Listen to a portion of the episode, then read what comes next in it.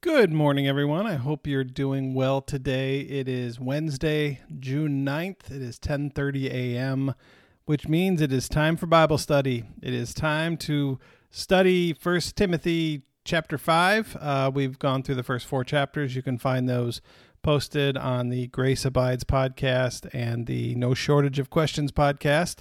And today we are in chapter five. A lot of good stuff in chapter five. I think you're going to like this. Uh, study about relationships, how to be in relationship with others, uh, how to be in a relationship with other people of faith. Uh, so good stuff today, and uh, thank you for making this part of your day and for joining me as we go through First Timothy chapter five. So let's jump right in with verses one and two. Uh, Paul writes, "Do not speak harshly to an older man, but speak to him as to a father, to a younger man as brothers, to older women as mothers, to younger women as sisters, with absolute purity." So Timothy is basically serving as a pastor, right? Or, or maybe even like a bishop, in that he's kind of overseeing some some congregations. And so uh, this is a command, I don't know if command, but whatever it is, um, it's a charge to Timothy. There we go. Um, do not speak harshly to an older man, but speak to him as a father, to younger men as brother. So, uh, so, so let's talk about Timothy, uh, basically as a pastor or a religious leader, speaking to people who are older than him. How is it that Timothy is to speak with people who are older than him? Well, speak to the older men like you would your father. Speak to the older women as you would your mother. Uh, or maybe you can even say speak to the older men like you would your grandfather, or to the older women like you would your grandmother. Uh, you know, with respect, with honor, um, you know, affection. You know, don't certainly don't try to um, put yourself at a place of superiority over them, uh, but instead speak to them as uh, as you would somebody who you have a great deal of respect and admiration for. And then your relationships with your peers, with people your own age, uh, or in basically in that age group, uh, speak to the men as brothers and the women as sisters with absolute purity. So, but, you know, purity, I. Obviously, the, the first thing that pops up is sex, right? If you're talking to younger women, uh, but you know, be have your relationships be free of lust and grown out of Christian love. Uh, but in in other way, in what other ways can you describe your relationship with your siblings? How? What other characteristics mark your relationship uh, with your siblings? So, how would you how would you define your relationship with your siblings? What would you say uh, about your relationship with your siblings? Uh, you know, first, I would say the first thing is with my siblings is expect conflict. Right? There is gonna be conflict in our relationships with our siblings. It's just. Part it's natural. It's part of life, right? Our brothers and sisters, they know us better than anyone else. They know how to push our buttons. They know what gets to us, and you're we're gonna have conflict, right? Specific as we grow older, when we get together, you know, it's still gonna happen. It's still gonna happen. Uh, so expect conflict, but every time there is conflict, there's an opportunity for grace. So when you have conflict, you have an opportunity for grace. Uh, I love the, and I know this is made up, whatever, but I. watch uh, Downton Abbey a lot. I've watched through it, I don't know, too many times. Uh, and and the, the, the, the daughters, right? Mary and Edith, they don't get along. If you've watched Downton Abbey, uh, if you haven't, humor me, but if you have, great. Uh, Mary and Edith, they don't get along, right? But at one point they come together and say, Mary says, you know, Edith, I don't think in the future we're ever going to get along. You know, we don't have to like each other, but for the sake of our our relationship as sisters and the importance in that, you know, it, it someday in the future, we're going to be the only ones who remember our parents and our other siblings and people who have meant a great deal to us. Uh, and so for the sake of, of our family and for the sake of the love that we have for one another, even if we don't like each other, right, we show each other grace and we show, you know, we, we are generous with each other. And we say, you know, even though I don't really like you, I got your back, right? As as a sibling, I, I, I don't really like you. I, I don't like the thing you say, I don't like the things you do, but I got your back because, you know, we are siblings, we are brothers and sisters, and, and the importance and the power of that, and and how, you know, I think that's an important part of the relationships that we have with one another, is saying, you know, I I, I don't have to, I don't necessarily agree with you, and I don't approve of everything you do and all that, but but you know what, uh, I've got your back, and I'm I'm someone who will defend uh, your reputation, and you know, I will I will care for you like I care for my siblings. Uh, and so I think that's an important part of our relationship with one another, an important part of what it means to be a member of the body of Christ, the community of faith, the family of faith that you are a part of, is to look at those who are also a part of it and to see them, you know, as more than just a friend, more than just another person who's in the same building as you, singing the same song as you, uh, but to see them as a brother or a sister, and to uh, to get their back and, and, and hope that they would uh, get yours uh, as well. Okay, so then uh, Paul switches to w- widows. Let's take a moment and talk about widows. So we're going to do verses three through five, uh, and then we'll do verse eight. Honor widows who are really widows. If a widow has children or grandchildren, they should first learn their religious duty to their own family and make some repayment to their parents, for this is pleasing in God's sight. The real widow, left alone, has set her hope on God and continues in supplication in prayers night and day. So, okay, honor widows who are really widows. That's weird. I mean, right? We hear that today and say, hey, what? What does that mean? Honor widows who are really widows. We'll get back to that in a minute. Uh, but okay, so the Christian church, the early Christian church, inherited a tradition of charity for those in need from the Jewish faith. And and basically, the Jewish faith has a long history of doing really well, taking care of uh, widows and taking care of their own. And so the, the early Christian church inherited that tradition and was really good at it. And if we look at the, the book of Acts, we see like in Acts chapter six, so literally the first church appointed someone to, their job was to care for the widows uh, in the community. And so to take care of those widows who are in the community. However, there are two types of widows. There is the type of widow who um, has a large extended family, has large children, and those children has grandchildren and that type. And, and those, you know, the, they have resources uh, in their family to help take care of, of, of a widow. Others don't. And so, uh, so you have the, the widows who have the family who to help, and you have the widows who don't. Okay. Verse eight. And whoever does not provide for relatives, and especially for family members, has denied the faith and is worse than an unbeliever. So, okay, the, the, the church's charity was never meant to uh, excuse the children from uh, from their responsibility of taking care of their mother, their widowed mother. So, uh, in Greek law, children were bound to support their parents. So if the, the parents' retirement plan was their children, uh, and, and this is very common around the world today. I mean, uh, you know, this is this is common in China and uh, I, I know Hong Kong, where you know the the, the children uh, are raised up, they get good jobs, and then they take care of their uh, their parents. And so if If you had a child who was able to take care of uh, you, you as a widowed mother and chose not to, that child was treated like a father who has children and doesn't take care of them, like a deadbeat father or mother is what we would say. Uh, someone who has a child and then abandons them uh, and or maybe uh, leaves them with one parent and then doesn't send child support or that kind of thing. So, uh, so Paul is saying that basically, if you are a widow and you have family who can take care of you, then you should go and have your family take care of you. However, if you do not, then the church has a responsibility to take care of you.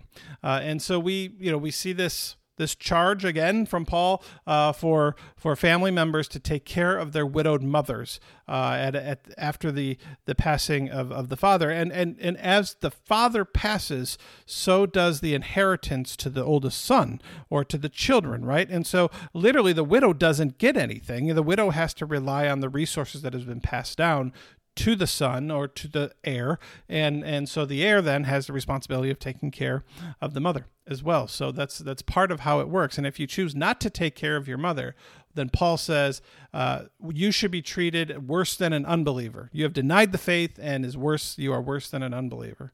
Uh, so, but I think a lot of us uh, nowadays have have this issue of parents who are getting older, and you know, do we care for them? Uh, do they want us? Do they want help? Do they want us to care for them? Uh, would they rather be on their own? Would they rather be independent? Uh, and so, what does it mean to care for an aging parent now? What does it mean to care for an aging parent who has financial resources? So obviously, the world is different today. Uh, however, as a child of a widowed parent, you know, we should do all that we can to take uh, take the best care we can uh, of them. So, um, okay. Verses nine and ten, he continues talking about widows. This is going to be fun. Uh, okay, verses nine and ten. Let a widow be put on the list if she is not less than sixty years old and has been married only once. She must be well attested for her good works, as one who has brought up children, shown hospitality, washed the saints' feet, helped the afflicted, and devoted herself to doing good in every way. Okay, so so basically what Paul does here is he sets criteria for widows who are worthy of charity. Okay, so that's interesting. Uh, let her be put on the list if she's not less than sixty years old um, and has been married only once. Okay, so you have to be old enough and you have to have been married only once, uh, which today would sound a lot differently than it would back then, right? Because the divorce wasn't common back then. Uh, so, you know, it's it, it's different today. Uh, and um, be well attested for her good works. Uh, so she must have a, a reputation for being a good person, right? The, uh, you know, of doing good works, of being helpful and being, uh, and I love this, that who has brought up children, um, uh, brought up children. We hear that we think, oh, I brought, you know, bringing up a child now, but, but it's not just raising your own child in the Christian way. It's what have you done for other children too? Uh, have you prepared, um, and given a home for an orphan? Right? Orphan, there were a lot of orphans back then. A lot of people, you know, the world was a lot different back then. There were a lot more orphans, uh, a lot of children born of affairs. Uh, you know, they were be, could be sent to brothels or uh, made slaves for gladiators, uh, you know, but, um, you know, and so the world is different. But but I think that the point remains the same. When we think about the good works that we do, you know, how how do we look out for children, for other people's children?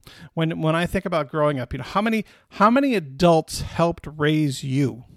How many adults who might have been the parents of a friend, and it's not necessarily that your parents weren't good parents, but you might have been over their house, and, and when you were over their house, they treated you like one of their children, right? When you went out, they took you out to eat, they took you to see a movie, right? And so we have all these parents who help raise us, not just our moms and dads, you know, but the parents of our friends who helped tie our shoes when we were young and didn't know how to tie our shoes, right? Who helped us if we fell, who were there for us in the, the same way they were there for their children. Uh, I think it's an important part of what it means to be a member of a community is to understand that the Our children are our ch- children. And it's not necessarily, I don't have the responsibility to raise your child, and I'm not trying to take your place. But if your child is over my house, I'm going to treat them as if they're my child. Not so much as far as uh, uh, punish them for mistakes, right? but but you know, feed them and take care of them and uh, do, you know, nice things for them. I think that's an important part of what it means to be a part of a community. Um, hosp- hospitable, shown hospitality, wash the feet, uh, the saints' feet. So, you know, this, if people are coming into town, uh, you know, back then in, in, hotels, inns, you know, expensive, dirty, you know, you just wasn't a place where you wanted to go. And so, you know, people stayed, strangers would stay with you. And and I know that that still happens today when like uh, college choirs come to town. They, you know, they stay in people's houses and stuff like that, um, and wash the feet of the saints. You know, Jesus washed the feet of his disciples in the Gospel of John. And so, uh, you know, it, it's it's part of being a servant, right?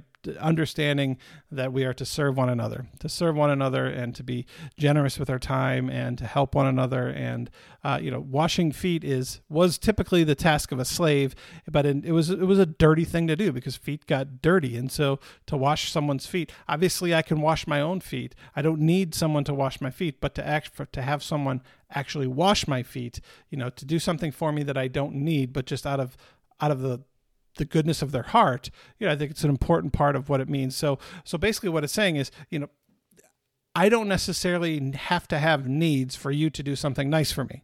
Right. Uh, I think that's uh, an important part of it. So, so we are called to be there to help one another, even if that other person doesn't need help, just to be there for them, to do something nice, right? Random act of kindness. So, uh, qualifications, not just for widows, but I think for every Christian, uh, can, Can you know these these are important things for all of us, uh, all of us to do. Let's keep talking about widows. Verses eleven through fourteen. But refuse to put younger widows on the list, for when their sensual desires alienate them from Christ, they want to marry, and so they incur condemnation for having violated their first pledge. Besides that, they learn to be idle, gadding about from house to house, and they are not merely idle, but also gossips and busybodies, saying what they should not say. So I would have younger widows marry, bear children, and manage their households so that they give the adversary no occasion to revile us. Okay, what's this all about? This is this is weird. I don't even know what the word gadding means. Does anybody know what that means? Gadding, G A D D I N G. Uh, gallivanting, is that what that means? I don't know. Okay. So a young widow had to make a decision shortly after the death of her husband. I, she was either going to be available to be married again, or she was going to become a like a bride of the church or bride of Christ, right? And so basically then they would pledge their lives to the service of the church, and the church would take care of them. And so uh, what happened was young widows who at first, you know, they're full of sorrow and they're full of, you know, grief, they decide they want to pledge their life to the church. Well, as a couple of years go by and they, they, you know, they, you never get over the loss of a husband, right? But, but you get, it's better, you know, you get a little bit better, and they think, well, you know, I have, as what Paul says here, like sensual needs. And so I think I want to remarry. Well, you've pledged yourself to the church, Paul is saying. So early on, don't make the pledge to the church, is what Paul's saying. You know, just just don't make the pledge, and that way just say, you know, eventually I'm going to remarry, and and you know, so that way you don't have to go back on your pledge that you've made. Uh, uh, it's to alienate them from Christ, right? So um, the reality is there was no there was no way for a woman. There's no opportunities for a woman to work back then, apart from prostitution, uh, and so they needed to either remarry or dedicate their lives to the church. And and if they dedicate their lives to the church, the church would take care of them. We see this like with Ruth, right, where uh, Ruth and Naomi. Ruth and Naomi. Yeah. So, uh, you know, being widowed young, you end up having to remarry. And so uh, with Boaz. So that's, that's that story. Uh, good thing we're not studying that right now because my memory is a little um, foggy, right? Not as good as we used to be. Okay. Um, so Paul was afraid that women would um, dedicate their lives to the church uh, and, and then they would have desires and, and want, or that they would dedicate their lives to the church and they'd get bored. And they get bored. And, and and when they're bored, it says, you know, that uh, give the adversary no occasion to revile us. You know, that the uh, this idea that the, the devil takes advantage of those who are idle. And and so, um, you know, you'd get bored because, you know, there's not a whole lot to do. And so just, you know, remarry, Paul says, remarry and have more kids and manage your household and do all that stuff. Uh, but, you know, so that's what the young widows should do. That's what he says. Okay, enough about widows. I'm done talking about widows. Okay. Verses seventeen through twenty, widows are behind us. Paul writes, "Let the elders who rule be considered worthy of double honor, especially those who labor in preaching and teaching. For the scripture says, you shall not muzzle an ox while it is treading out of the grain and treading out the grain, and the laborer deserves to be paid. Never accept any accusation against an elder except on the evidence of two or three witnesses. As for those who persist in it, rebuke them in the presence of all, so that the rest may stand in fear." Okay, a couple things here. This is this is to me an interesting four verses. An interest. Okay, so, um, you know, basically the elders that Paul is talking about here is pastors, right? Pastors to communities and people who um, who teach and preach, right? Uh, especially those who labor in preaching and teaching. For the scripture says, "You shall not muzzle an ox while it is treading out the grain." So, I mean, is that what I do for a living? What do you do for work, Nick? Well, I am an ox who treads out the grain, according to Paul. I mean, I, I don't, I don't know what that, I don't get that, but I think it's funny. Um, and the laborer deserves to be paid. So there you go. Uh, pastors are to be honored and paid, which thankfully I'm honored and paid. So that's great. And I hope all pastors are, uh, but, um, okay. Never accept any accusation against the pastor on the evidence of two, uh, except on the evidence of two or three witnesses. Okay. So uh, this goes back to Jewish law, Deuteronomy nineteen fifteen, um, where no, no, no evidence based on a single witness is enough to condemn someone. So Deuteronomy nineteen fifteen, "At the mouth of two witnesses or at the mouth of three witnesses shall the matter be established." Uh, and so at a later time, the Christian church took that and then at a later time decided that they all have to be Christians. The witnesses have to be Christians for their uh, testimony to be relevant or accepted. Uh, but you have to ask the question, what about an inappropriate sexual relationship, right? Where a pastor takes advantage of someone in the congregation, typically you're only going to have one witness. So uh, what happens when it gets into he said, she said?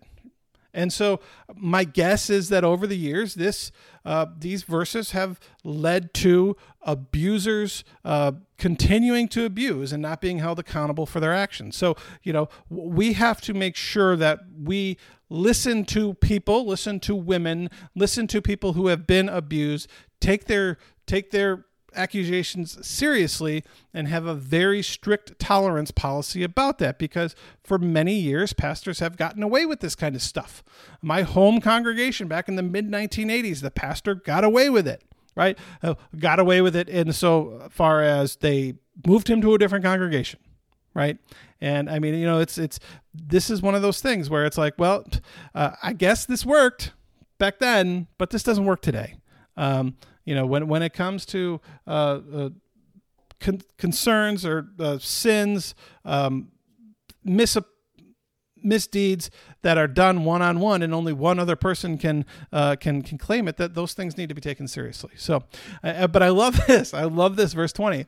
As for those who persist persist in sin, rebuke them in the presence of all, so that the rest uh, also may stand in fear.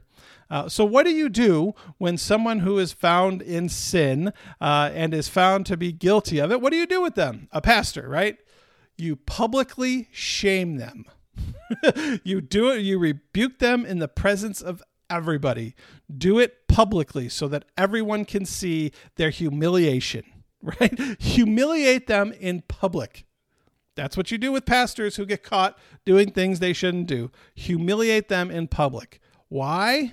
Well, it's less likely they're going to do it again if they remain pastors, but so that the other pastors can see it and live with the fear of knowing that if they step out of line, they're going to be humiliated. I mean, it's like, well, you might lose your job. That, you know, that's terrible, but public humiliation, everyone's going to know about it, right?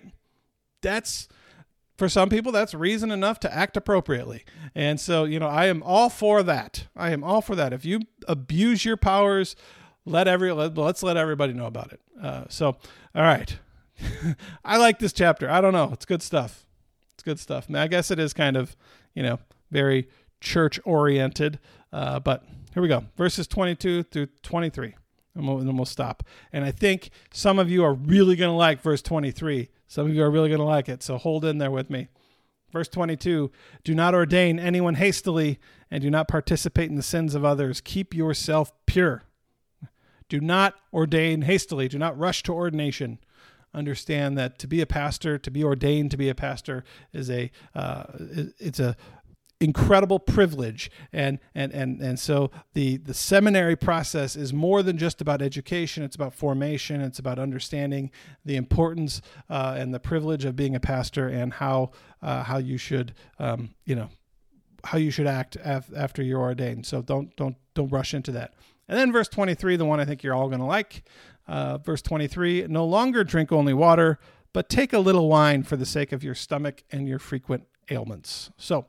Uh, Paul knew that Timothy needed to drink a little bit of wine from time to time, and he is telling him to do so.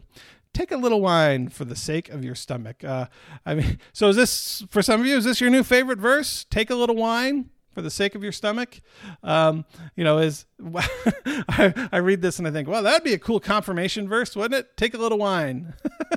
But um, we know that wine can can be medically helpful. Uh, and so uh, drink it. Don't don't abstain from it. Uh, drink it if it helps you, but don't drink to excess that leads to sin. So uh, take uh, take a glass of wine whenever you need it, and uh, enjoy it, and uh, let it help your stomach. Let it help your soul. Let it uh, help you relax, whatever it does for you, but uh, don't drink it in excess. So there we go. There is First Timothy chapter five.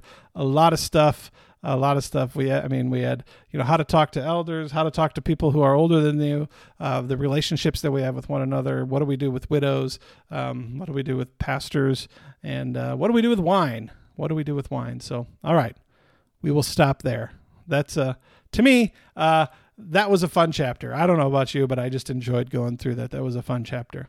Okay, let's close with a word of prayer. Uh, good and gracious God, we thank you for your grace. We thank you for this community of faith uh, that you have brought us up in and that we have now. Uh, help us to treat one another as brothers and sisters. Help us to get each other's back. Help us to uh, show each other grace. Help us to love each other the ways that you would have us love one another. Uh, and we pray for the widows out there. Uh, may they know that they are loved and may their needs be taken care of. Uh, we thank you so much for, for loving us, for forgiving us, and for giving us the promise of eternal life, and pray that you'd guide us each and every day. In Jesus' name, amen. All right, everybody, have a wonderful day and take good care of yourselves.